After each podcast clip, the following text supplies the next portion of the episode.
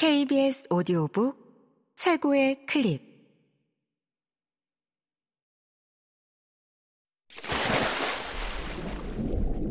KBS 오디오북.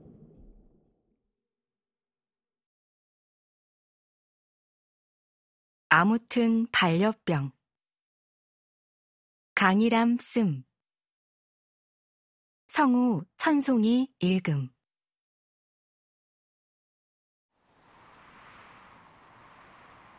추울 때는 감기 몸살이, 아침에는 관절 욱신거림이, 건조할 때는 두드러기가,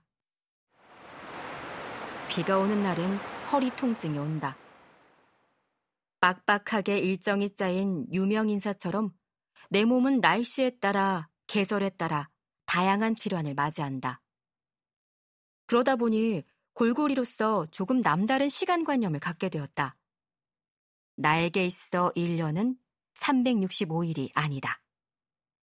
1년 동안 이래저래 아파서 꼼짝 못하는 날들이 있기 때문에 그 시간을 빼고 나면 정상적인 활동이 가능한 날은 잘해야 250일 정도이다.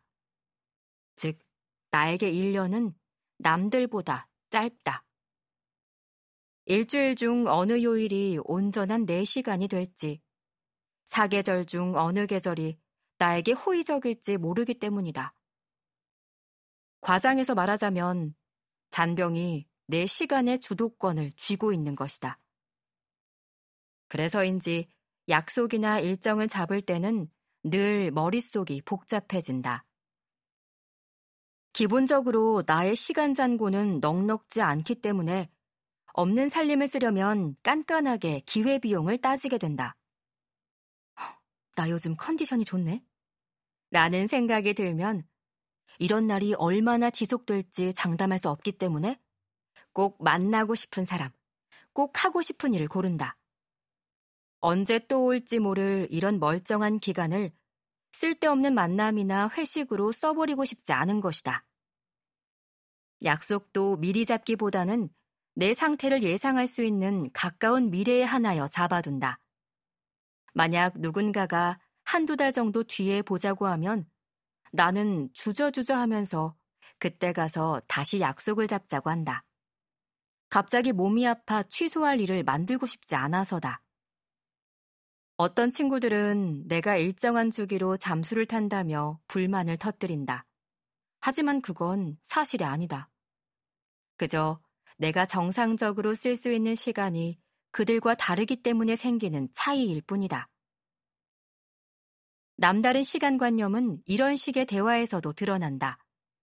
단골병원에 가면 의사 선생님이 차트를 보며 이번엔 무려 5개월 만에 오셨네요? 라고 말한다. 늘 갈 때마다 이번엔 저번보다 오랜만에 왔죠? 라고 성적표를 확인하듯 물었기 때문이다. 나에게 시간은 30여일로 구획되어 반듯하게 썰린 12개월이 아니라 불규칙하게 병원을 가지 않은 날들의 합계이다. 만약 반년이 넘는 시간 만에 단골병원에 간다면 지금 아무리 몸이 아파도 꽤 의기양양한 표정으로 들어설 것이다.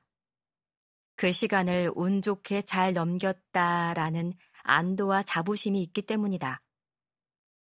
하지만 그것도 잠시뿐. 또다시 이런저런 잔병 치레로 아까운 시간을 날리게 되면 자존감도 곤두박질 친다. 도대체 나는 왜 아프지? 라는 질문이 일상을 비집고 들어올 때면 나의 시간은 손가락 사이의 모래처럼 속절없이 버려지기 시작한다.